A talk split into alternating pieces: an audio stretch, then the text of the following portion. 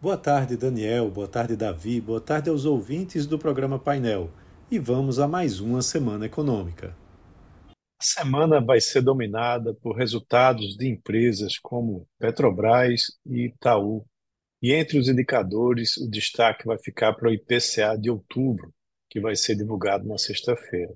A projeção é que tenha uma alta de 0,26% em relação a setembro, o que significaria uma retração da variação em 12 meses de 5,19% para 4,83%.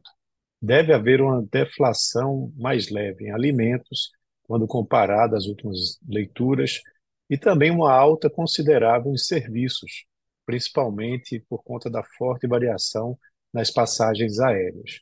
Já os bens monitorados devem apresentar um avanço mais moderado, né, por conta de deflações em gasolina e energia elétrica. O Banco Central também vai divulgar, no início dessa semana, dados sobre as transações correntes do país, onde se espera uma, um saldo negativo de 1,4 bilhões de dólares. E também uma nota sobre o setor externo. Além disso, vai ser divulgado o índice PMI composto de outubro na segunda-feira.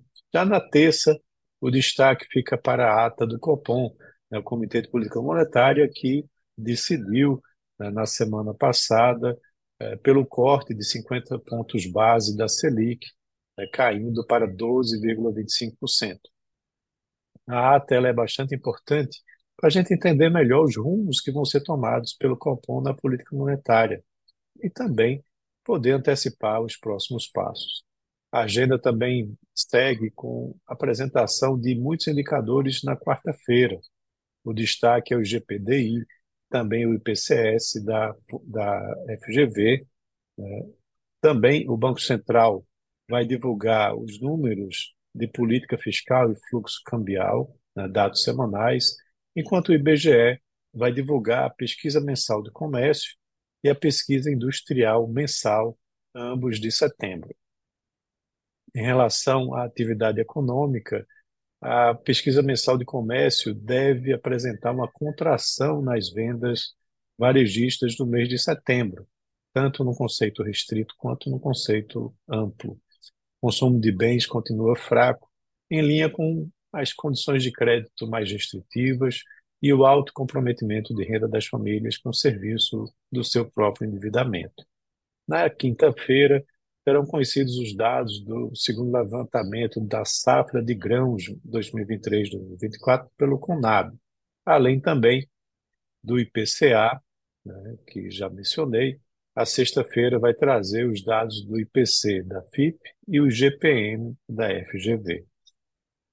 Na esfera política, é, também é, houve a convocação da sessão deliberativa para votar o parecer preliminar do projeto de lei de diretrizes orçamentárias, a LDO de 2024, pela presidente da Comissão Mista de Orçamento do Congresso, a senadora Daniela Ribeiro.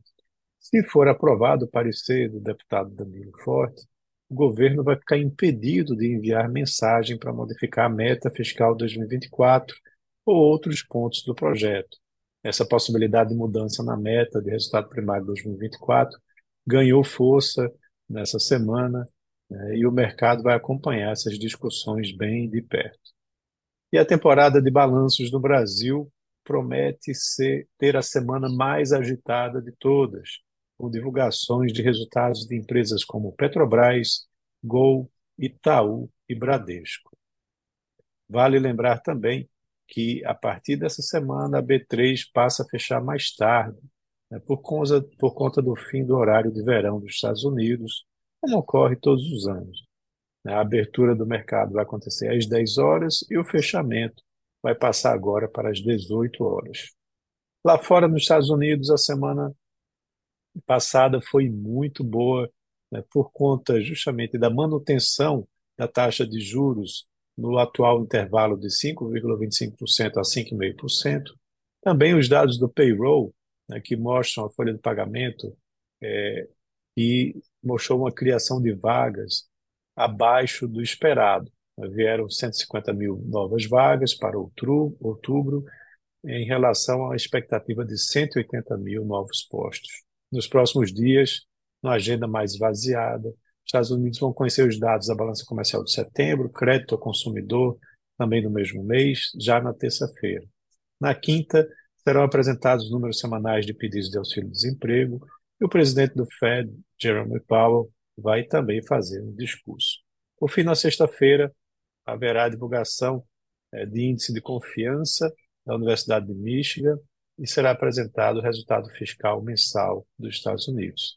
A, a temporada dos resultados segue forte também das empresas por lá e os destaques são a Disney, a Roblox, Adidas e Warner Bros.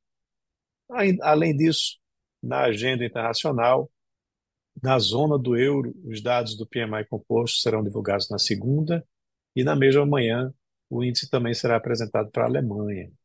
Além disso, terá a divulgação dos números de confiança do investidor pelo bloco né, da zona do euro e da balança comercial pela China. Já na terça, teremos o índice de preço ao produtor da zona do euro e números da produção industrial da Alemanha. A China vai trazer dados da inflação consumidor e o produtor na quarta-feira, e a Alemanha vai divulgar seu índice de preço ao consumidor, é, bem como a zona do euro apresentará suas vendas no varejo. Por fim, na sexta-feira, o Reino Unido vai apresentar o PIB do terceiro trimestre, com expectativa de contração de 0,1% na comparação trimestral, de acordo com expectativas do mercado.